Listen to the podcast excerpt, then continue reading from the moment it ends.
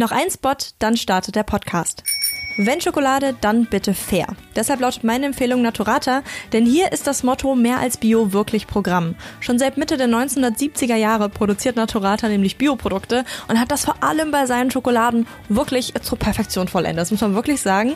Das wird auch wahrscheinlich jeder und jede bestätigen, äh, die die Schokoladen schon einmal selber probiert hat, denn die überzeugen durch einen wirklich unfassbar zarten Schmelz. Außerdem sind sie Bio, Fair oder Demeter, bald alle klimaneutral und zum Teil auch vegan, was ich wirklich super finde. Von daher wirklich eine ganz, ganz große Empfehlung. Meine Lieblingssorte, bevor ich selber angefangen habe, mich vegan zu ernähren, war übrigens die orangefarbene Ghana mit äh, 35% Kakao. Ich habe noch nie eine so leckere Schokolade gegessen. Das muss ich einfach wirklich so sagen. Der, der schmelzt irgendwie diese Konsistenz im Mund. Das ist ja, habe ich einfach so wirklich noch nie probiert. Deshalb freue ich mich sehr, dass ich euch einen Rabattcode für den Online-Shop weitergeben kann. Der lautet verquatscht, also wie der Podcast hier. Und mit dem erhaltet ihr 20% Rabatt auf eure Bestellung. Alle Details, die packe ich euch in die Show Notes und nochmal in die Beschreibung der Folge. Und damit wünsche ich euch jetzt ganz viel Spaß bei dieser neuen Folge von Verquatscht. Verquatscht, der Nachhaltigkeitspodcast. Präsentiert von der Umweltbank. Mein Geld macht grün. Hi zu dieser Folge von Verquatscht, in der es um ein sehr interessantes, aber auch kompliziertes und ehrlicherweise auch erklärungsbedürftiges Thema geht, nämlich um Ökofeminismus. Ähm, ja, das ist eine Bewegung, die sich ganz grob gesagt dafür einsetzt, dass Minderheiten bzw. marginalisierte Gruppen, wozu auch Frauen global gesehen gehören, ähm, die aber eben keine Minderheit darstellen, ne, ist klar, ähm, nicht mehr überproportional vom Klimawandel betroffen sind. Das ist wirklich so die absolute kürzeste Variante von dem, was ÖkofeministInnen fordern. Deshalb habe ich mir gleich zwei davon vors Mikrofon geholt. Und zwar Sascha Gabison und Julika Zimmermann, die sich bei Women Engage for Common Future, kurz WECF, engagieren. Äh, Sascha ist die internationale Direktorin von WECF und Julika leitet die Kampagne Reclaim Ökofeminismus. Und warum man diesen Begriff reclaimen muss, also zurückerobern muss, das erzählen die beiden jetzt bei Ver verquatscht und damit wünsche ich euch ganz viel Spaß. Hallo Julika, hallo Sascha. Vielleicht sagt jeder noch mal ganz, ganz kurz seinen Namen, damit wir wissen, welche Stimme zu wem gehört, wenn hier sich äh, ja drei Frauen unterhalten sozusagen. Hallo, ich bin die Sascha Gabison und ich bin die internationale Direktorin von WECF und ich bin Holländerin, das werdet ihr vielleicht hören. Hallo, ich bin Julika Zimmermann, auch von der NCF und bin die Kampagnenleiterin von unserer Ökofeminismus-Kampagne Reclaim Ökofeminismus. Schön, dass Sie hier sind. Sehr schön. Ja, schön, dass ihr da seid. Ähm, und Ökofeminismus ist ein gutes Stichwort, denn das ist ja irgendwie heute das, das Thema der heutigen Folge sozusagen. Ähm, ein super interessanter Begriff, den ich äh, vor eurer E-Mail ehrlich gesagt ähm, ja, eigentlich gar nicht kannte. Und deshalb würde ich vorschlagen, dass wir erstmal ganz kurz und knapp für alle ZuhörerInnen äh, besprechen, was ist denn Ökofeminismus überhaupt? Was verbirgt sich hinter diesem Begriff? Ja, ich kann anfangen. Äh, WCF ähm, hat angefangen mit Ökofeminismus schon seit 25 Jahren ähm, während des Erdgipfels, äh, weil dort waren wahnsinnig viele Feministinnen, die sich für Umwelt eingesetzt haben und ähm, sehr viel aus dem Süden sehr viele Frauen aus Indien, aus Afrika, aus Brasilien, ähm, wo die gesehen haben, dass ihre Lebensumstände ähm, geändert wurden, weil abgeholzt wurden, weil ähm, ihre Füße verschmutzt waren und die sich als Frauen organisiert haben gegen diese Umweltverschmutzung. Und es kommt deswegen wirklich äh, aus dem Süden, es sind sehr stark äh, Women of Color, die diese Bewegung gegründet haben. Ähm, und wir als Feministen aus dem Norden ähm, haben gesagt, natürlich sind wir großenteils auch ähm, mit beteiligt an dieser Entwicklung, weil viele ähm, große Firmen aus dem Norden da ähm, auch äh, mit Schuld an waren.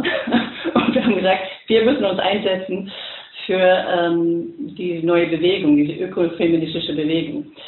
Und wir sehen aber, dass es sehr schwierig ist, weil einerseits gibt es eine sehr starke Umweltbewegung, die nicht viel am Hut haben mit Feminismus. Und dann haben wir das Feminismus, die vielleicht nicht so sehr ähm, mit Umwelt ähm, zu tun haben. Und äh, diese zwei zusammenzubringen, das ähm, versuchen wir jetzt seit 25 Jahren ungefähr. Ein ganz schön langer Zeitraum. Vielleicht, um es nochmal konkret zu machen, inwiefern hängt denn jetzt sozusagen die Unterdrückung von Frauen und Umwelt ganz konkret zusammen?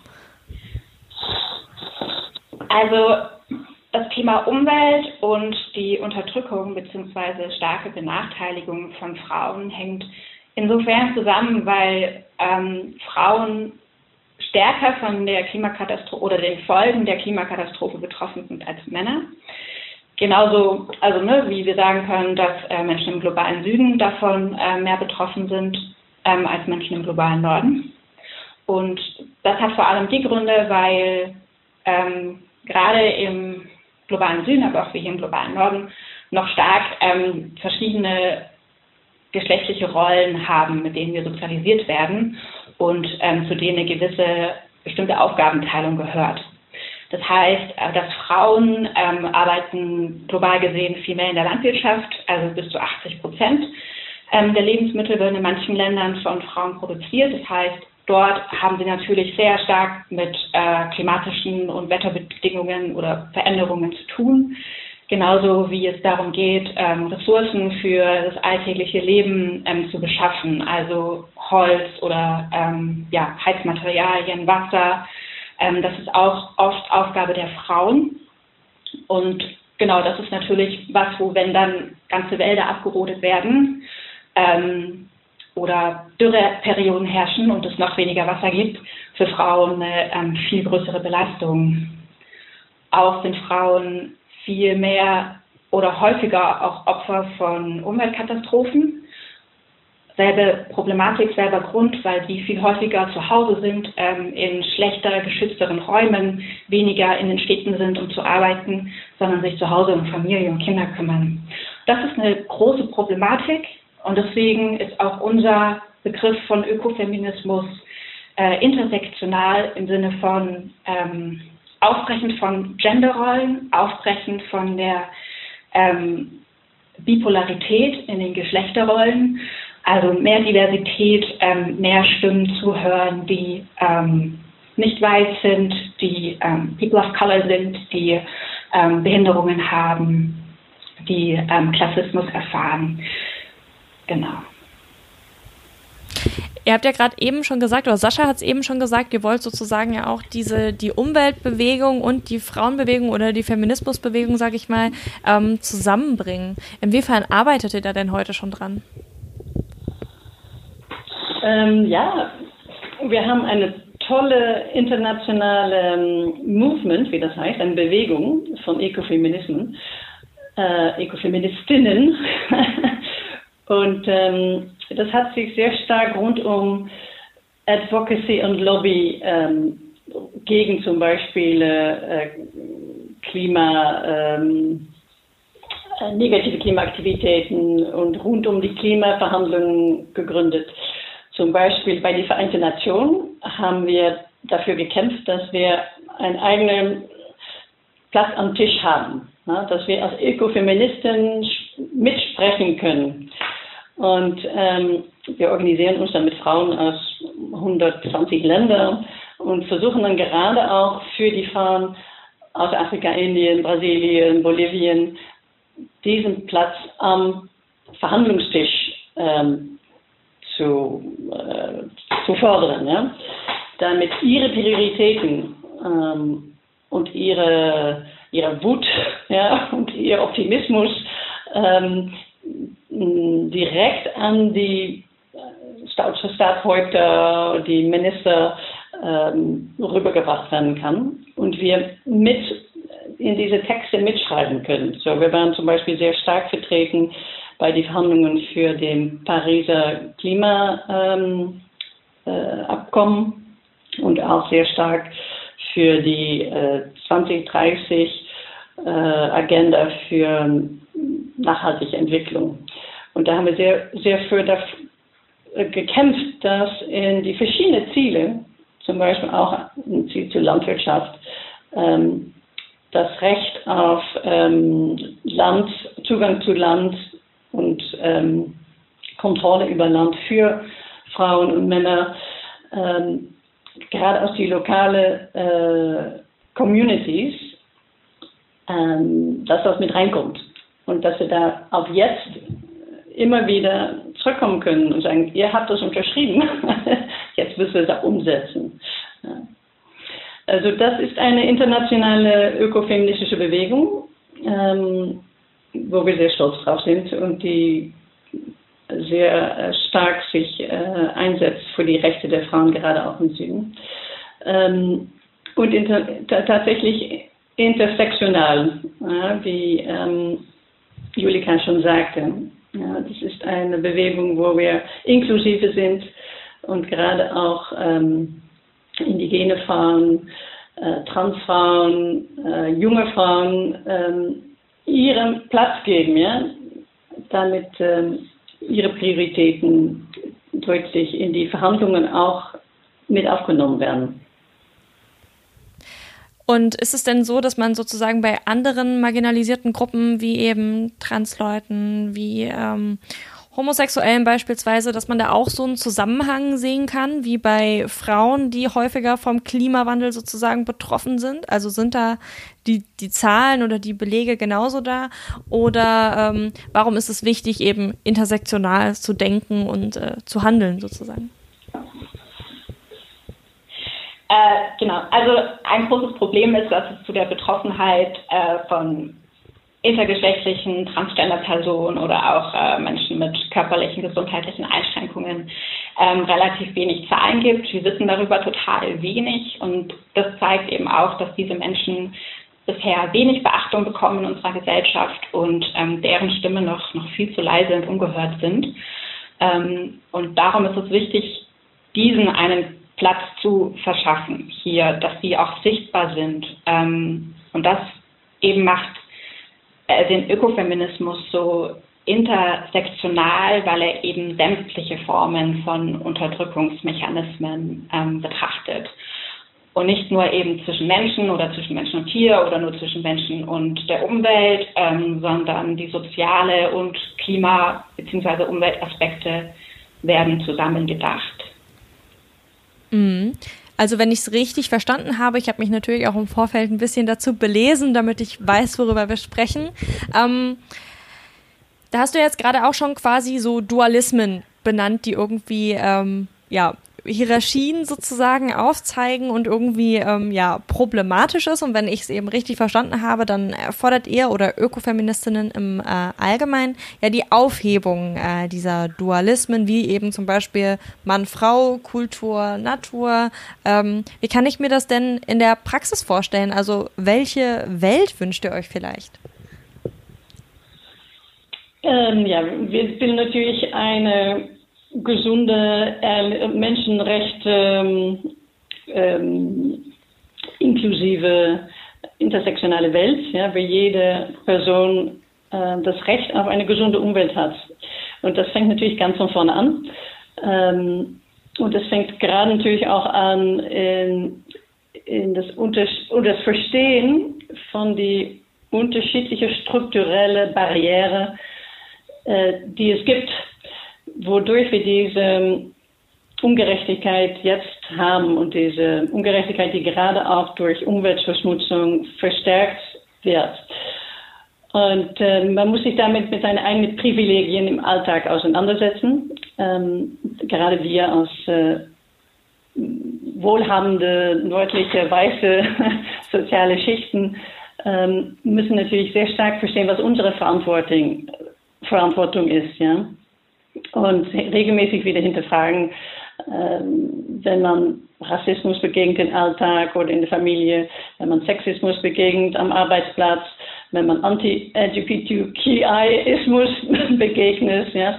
Und das ist, glaube ich, ein der ähm, wichtigen äh, Ansätze, die wir haben. Du siehst bei mir auch im Hintergrund, das Feminismus want System Change. Ja? Es geht nicht um ähm, kosmetische Änderungen. Es geht wirklich darum, dass wir uns anschauen, was für Rassismus und Sexismus steckt überhaupt in unserer Gesetzgebung oder in unsere Institutionen und ähm, wie wird dadurch auch gerade die Umweltverschmutzung nochmal verschlimmert. Ja. Es fängt an mit, dass in vielen Ländern sehr wenig Frauen ähm, überhaupt mitreden können, ja, aber auch ähm, wenig Möglichkeiten haben, überhaupt Kontrolle auszuüben auf ähm, ihre Umgebung, weil sie zum Beispiel kein Eigentümerin von Land sind oder so. Äh, auch in Holland, wo ich herkomme, sind nur drei Prozent der Agrarflächen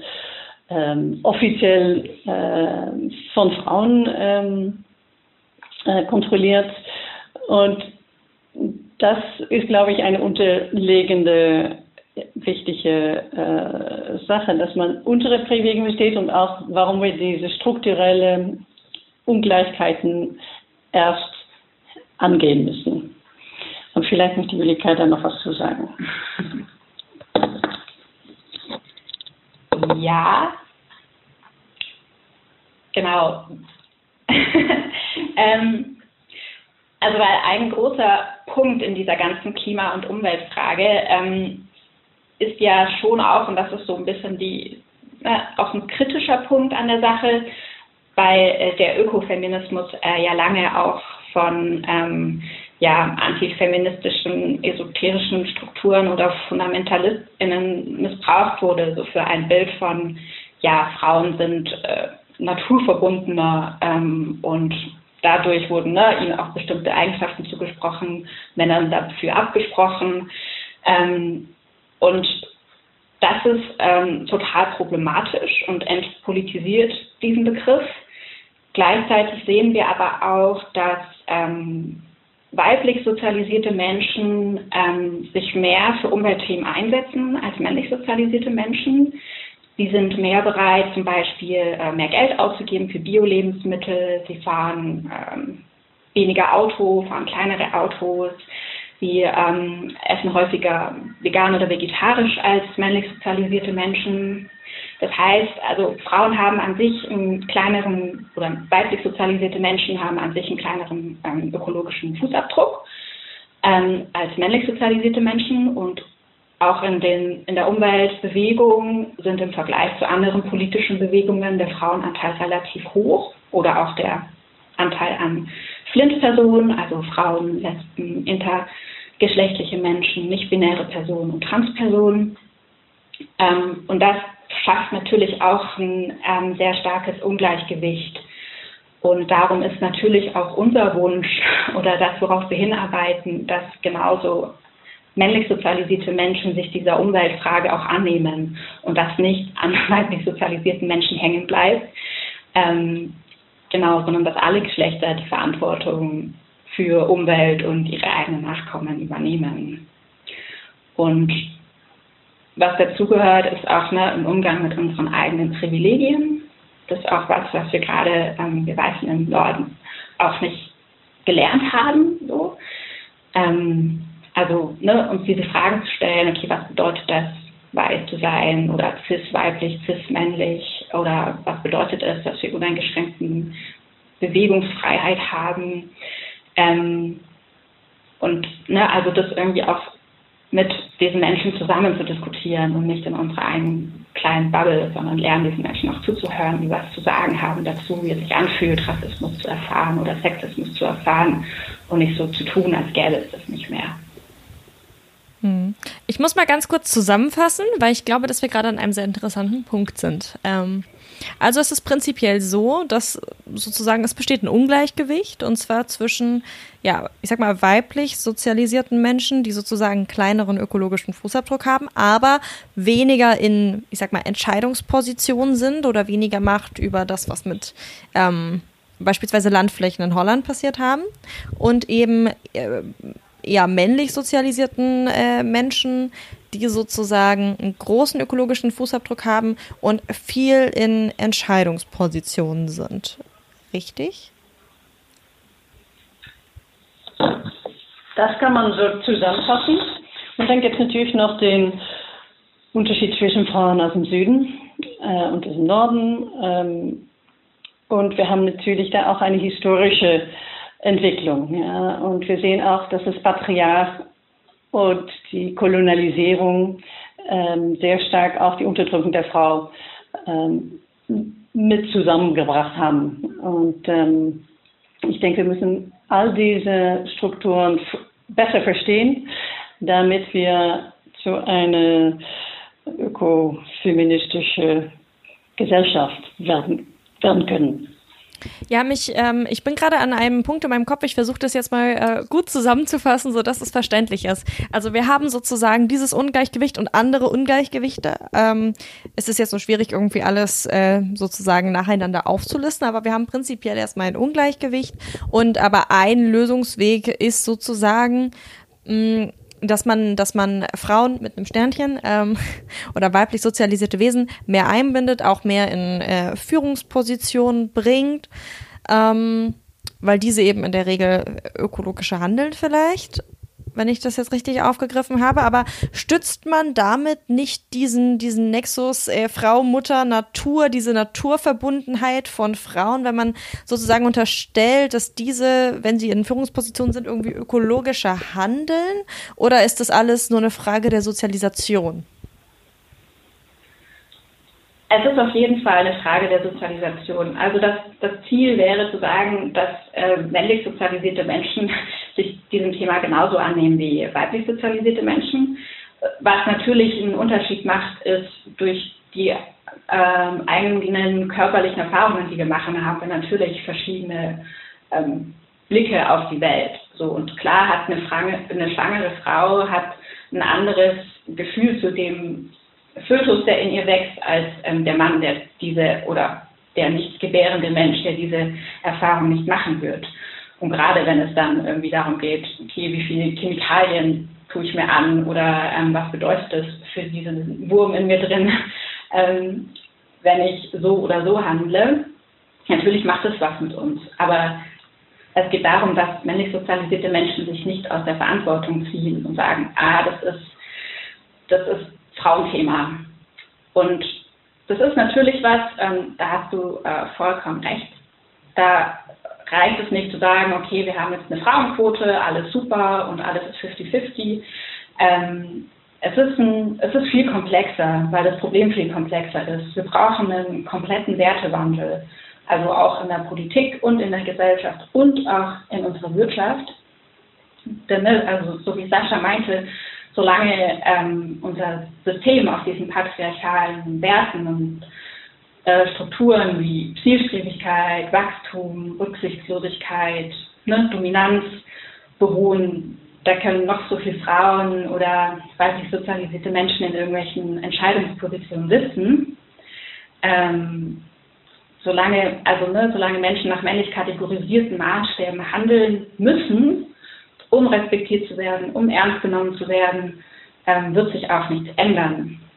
Und das ne, ist das auch unabhängig vom Geschlecht, ähm, betrifft alle Menschen, also je nachdem auch, ne, wie sie sozial, also je nachdem, wie sie sie, nee, Moment, jetzt habe ich den Faden verloren.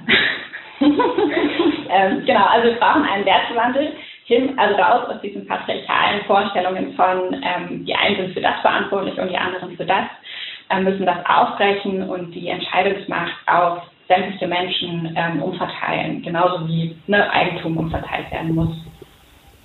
Okay, also wir brauchen sozusagen mehr weiblich sozialisierte Personen in Führungspositionen, einfach um eine Gerechtigkeit zu schaffen, aber eben auch einen gesamtgesellschaftlichen Wertewandel. Oder globalen Wertewandel. Ja, ich, wollte eigentlich gerne ein Beispiel geben. Gerne. Ähm, in Neuseeland haben wir ja eine neue Regierung wieder unter Jacinda Ardern. Und sie hat dieses Mal ein noch diverseres, ähm, äh, wie heißt das, äh, Team von Ministern vorgestellt. Und das Interessante ist, sie hat tatsächlich acht Frauen, äh, sie hat äh, fünf Maoris und äh, sie hat äh, drei LGQI. Und es ist, glaube ich, sehr wichtig, dass man gerade diese ganz verschiedenen Sozialisierungen in ein höchstes Entscheidungsgremium mitbringt, weil man gerade dadurch ähm, die vergessene ähm, Perspektive mit reinbringt. Und die Maori werden vielleicht mehr ähm, zu äh, Naturschutz von, von ihren äh, traditionellen äh, Ländern arbeiten und die Frauen dann vielleicht mehr zu Abortusrechte machen oder arbeiten, aber dass man die so zusammenbringt ja, und dass all diese Perspektive ähm, auf die höchste Ebene mitentscheiden können, ist, glaube ich, sehr, sehr wichtig und ist natürlich das Gegenübergestellt von was wir gerade in Amerika gesehen haben mit der highest ähm, äh, äh, Court, ja, wo, wo dann jetzt auch sechs Frauen sind, aber sechs Frauen mit einem ziemlich ähnlichen,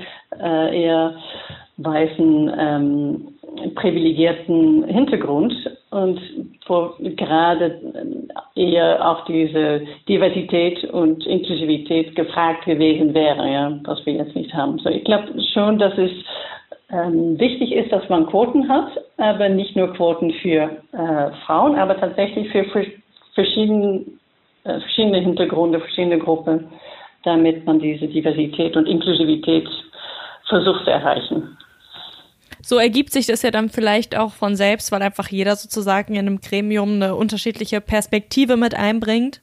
Und ähm, so wird natürlich auch die Arbeit oder die Entscheidungen, die bei einem Gremium oder auch bei einem Kabinett oder sowas rauskommen, ähm, total dadurch beeinflusst, äh, wer da sozusagen als Mitglied mit drin sitzt und eine Entscheidungs- oder auch eine Formungsgewalt in dem Fall ähm, hat.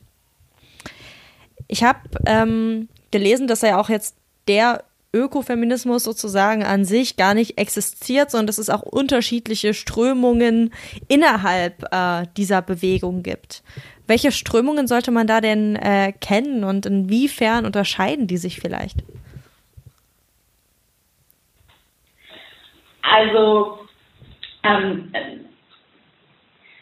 der intersektionale Ökofeminismus ist ähm, der, der sich unserer Ansicht nach gerade ähm, am ehesten durchsetzt und ne, der durch die verschiedenen Entwicklungsstufen, die er so durchgemacht hat, ähm, letztendlich auch am nachhaltigsten ist. Mm, wir können sagen, okay, es gibt äh, den intersektionalen Ökofeminismus, es gibt den ähm, Klimafeminismus, es gibt den ja, esoterischen Ökofeminismus, ähm, wobei wir da eher sagen, okay, ob der wirklich feministisch ist, ähm, bleibt, ähm, ja, also wir finden eher, dass der nicht feministisch ist, der esoterische Ökofeminismus.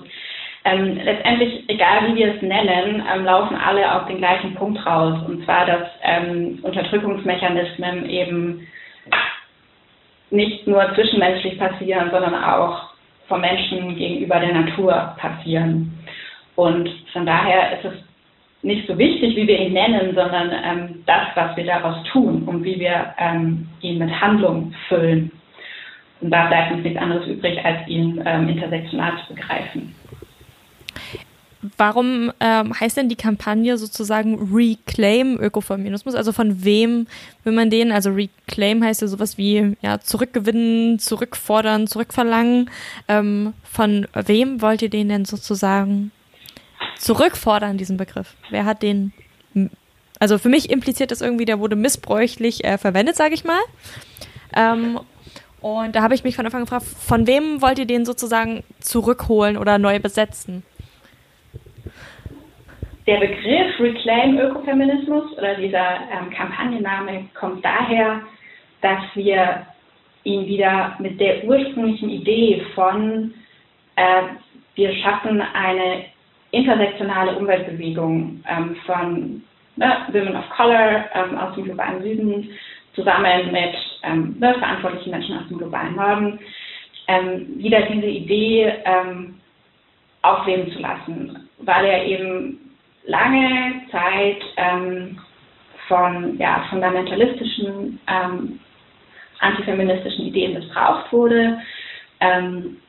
Und wir ganz klar sagen wollen, nein, der Ökofeminismus heißt nicht, Frauen sind irgendwie naturnähere Wesen, als das Männer sind, ähm, sondern es ist ein politischer Begriff und deswegen wollen wir ihn zurückerobern und sagen, also im Englischen funktioniert das auch schon ganz gut. Ähm, Ecofeminism ist auch ne, international in englischsprachigen Feminismus oder politischen Gremien schon anerkannter als wirklich politisches Statement von, hey, ein System Change hin zu ähm, feministischen Ideen. der Begriff Ökofeminismus im Deutschen ist noch sehr stark belastet von so einem ähm, ja, 80er Jahre ähm, esoterischen, ähm, spirituellen Ideen von sehr binären Geschlechterkonzepten. Und daraus wollen wir ihn reclaimen und sagen, hey, wir holen ihn wieder zurück zu dem, was er eigentlich ist ähm, und machen ihn wieder ja, gesellschaftstauglich, genauso wie die Klima- und Umweltfrage ja inzwischen auch äh, gesellschaftlich ganz gut angekommen ist, glücklicherweise. Hm.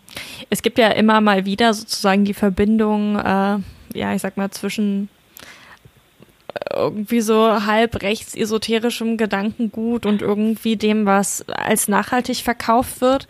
Wie kann ich denn einen ernst gemachten oder ernst gemeinten ähm, Ökofeminismus vielleicht von einer ein, einem Kontext unterscheiden, in dem dieser Begriff missbraucht wird, einfach damit, also um mich auch selber zu schützen, ne? Also weil man ja auch gerade irgendwie in den sozialen Medien gerne in so eine Bubble vielleicht abdriftet und dann da irgendwie drin gefangen ist. Wie kann ich denn da frühzeitig erkennen, okay, das geht hier irgendwie nicht mit äh, rechten Dingen vielleicht zu? Mhm. Jetzt kann ich gerne ähm, was zu sagen, weil wir sehen es natürlich jetzt auch in vielen anderen Ländern eine Rückkehr zu autoritären ähm, Ideengut.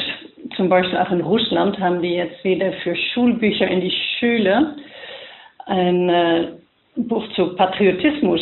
Äh, und da ist Frau, Mutter, Natur, bleibt zu Hause, produziert Kinder, die Männer gehen in die Armee und verteidigen äh, das Land und sind Patrioten dieses Ideengut kommt wieder ganz stark nach oben. Und das ist natürlich genau das äh, Schreckliche. Und da müssen wir uns sehr deutlich von differenzieren. Ähm, ja, und ich denke, deswegen ist es so wichtig, ja, dass man sagt, okay, we reclaim Ecofeminismus und wir versuchen zu erklären, was wir damit meinen.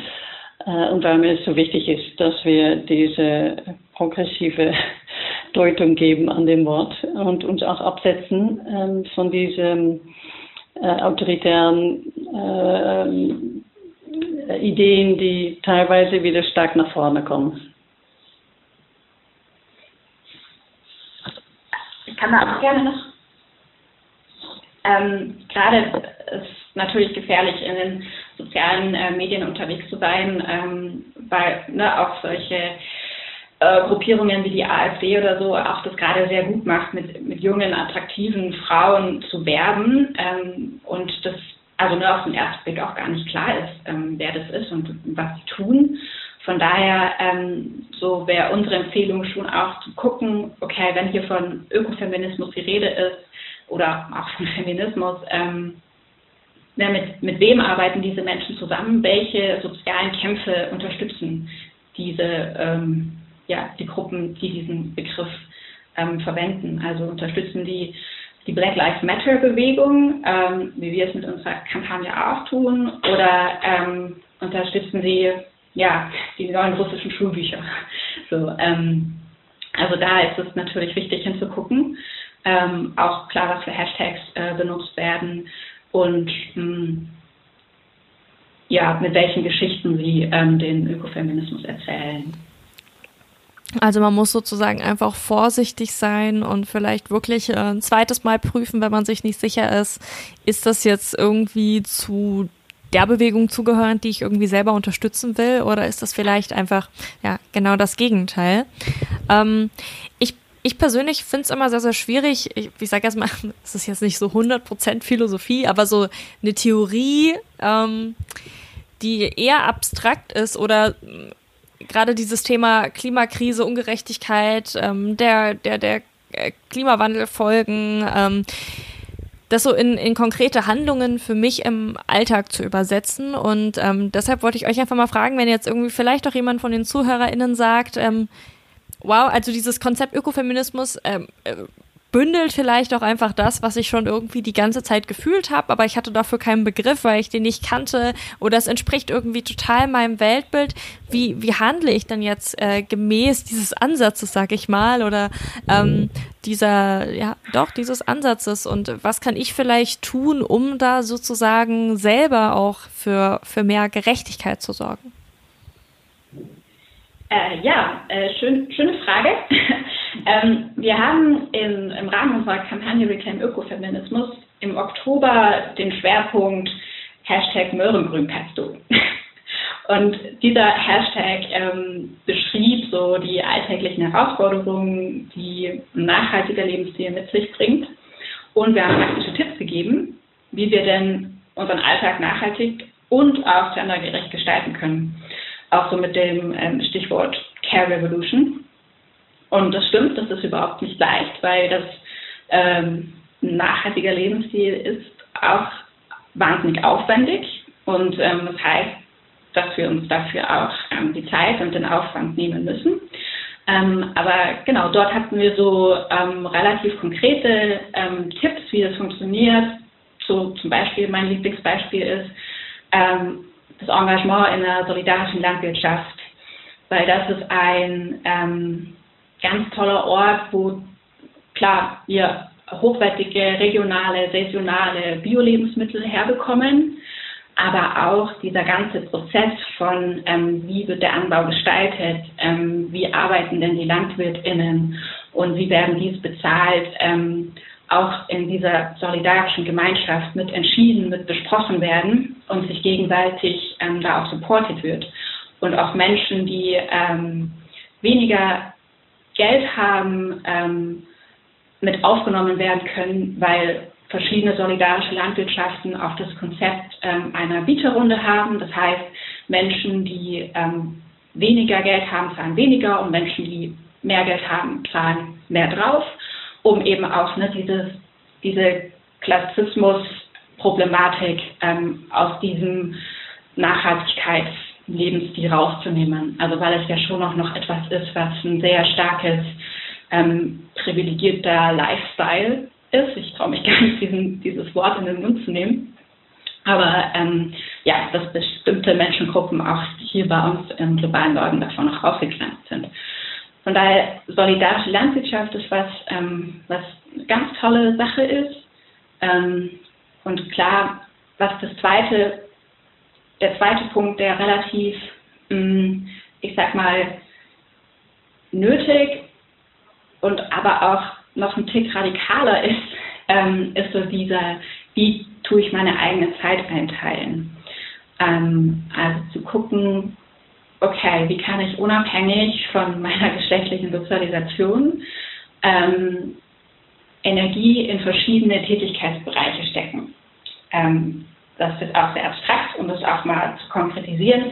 Es gibt ein Kollektiv in der Schweiz, äh, die heißen Raupe. Die haben sich zu so einer Art Care-Kollektiv zusammengeschlossen und ähm, sich überlegt, okay, was sind so die Alltags- ähm, Tätigkeiten, die, mit denen wir uns beschäftigen müssen, so, um zu leben. Und das ist zum einen eben die Lohnarbeit, also Arbeiten für Geld, ähm, dann Bildung und Kinderbetreuung und äh, Reproduktionsarbeit im Haushalt. Und, ja, genau. Ähm, und die haben dann quasi gesagt, okay, ähm, wir sagen, wir machen drei Tage Lohnarbeit, einen Tag äh, Care-Arbeit, einen Tag ähm, Reproduktionsarbeit und ähm, ein Tag Bildungsarbeit und das teilen wir uns untereinander auf innerhalb dieses Care-Kollektivs. Und ganz unabhängig, wie viel Geld ich verdiene, welche, mit welchem Geschlecht ich sozialisiert wurde, was für Fähigkeiten ich habe, werde ich quasi, halte ich mich an diese Einteilung. Das heißt, auch was ich verdiene, wird in einen Topf geworfen, ähm, um ne, da Ungleichheiten auch entgegenzutreten. Da kann, haben alle Zugang zu denselben Ressourcen. Und das ist natürlich etwas, das ist ein das wirft so den eigenen Alltag sehr stark über den Haufen, wie wir ihn kennen. Ähm, aber solche ja, grundlegenden Veränderungen brauchen wir wohl schon auch in unserer Gesellschaft, wenn wir diese krassen Probleme wie die Klimakrise in den Griff kriegen wollen. Hm. Okay, das heißt, wir haben verschiedene Mittel und Wege, wie wir sozusagen das in unseren Alltag integrieren können. Was würdest du, also habt ihr diese Tipps irgendwo ähm, sozusagen zusammengefasst, sodass man die auf einen Blick einsehen kann? Ja, dazu kann ich unseren Social Media Account empfehlen. Äh, vor allem auf Instagram haben wir ähm, die Kampagne sehr schön aufbereitet mit jedem Tag ein neuer Tipp. Und ähm, auf unserer Kampagnenseite äh, auf äh, wcf.org/de Reclaim Ökofeminismus ähm, haben wir auch super schöne verschiedene Texte ähm, zu den verschiedenen ähm, Schwerpunktthemen unseres intersektionalen Ökofeminismus, ähm, wo auch genau vor allem von unseren Kolleginnen auch teilweise sehr persönliche Sachen angesprochen werden. Wie ist denn unser Alltag, wenn wir in ökofeministisch leben? Alles klar, sehr, sehr schön. Ich würde das dann einmal in den Show Notes verlinken, damit es auch alle äh, ZuhörerInnen finden. Und ich danke euch dafür, dass ihr zwei euch äh, die Zeit genommen habt, hier so lange äh, mir und uns sozusagen ähm, ja, Rede und Antwort zu stehen. Ja, danke dir. War schön. Ja, danke, hat sehr viel Spaß gemacht. Kann mein Geld die Welt verbessern? Aber natürlich, indem du dein Geld bei der Umweltbank anlegst. Dort werden mit jedem angelegten Euro nachhaltige Projekte finanziert, vom ökologisch gebauten Kindergarten bis zur Solaranlage. Macht die Welt grüner bei der Umweltbank. Das war's bei Verquatscht. Mehr Informationen zu den GesprächspartnerInnen findet ihr in der Beschreibung dieser Folge. Falls es euch gefallen hat, würde ich mich sehr freuen, wenn ihr eine Bewertung hinterlasst oder euren Freunden von dem Podcast erzählt. Und damit hoffentlich bis zum nächsten Mal. Wer quatscht? Der Nachhaltigkeitspodcast. Präsentiert von der Umweltbank. Mein Geld macht grün.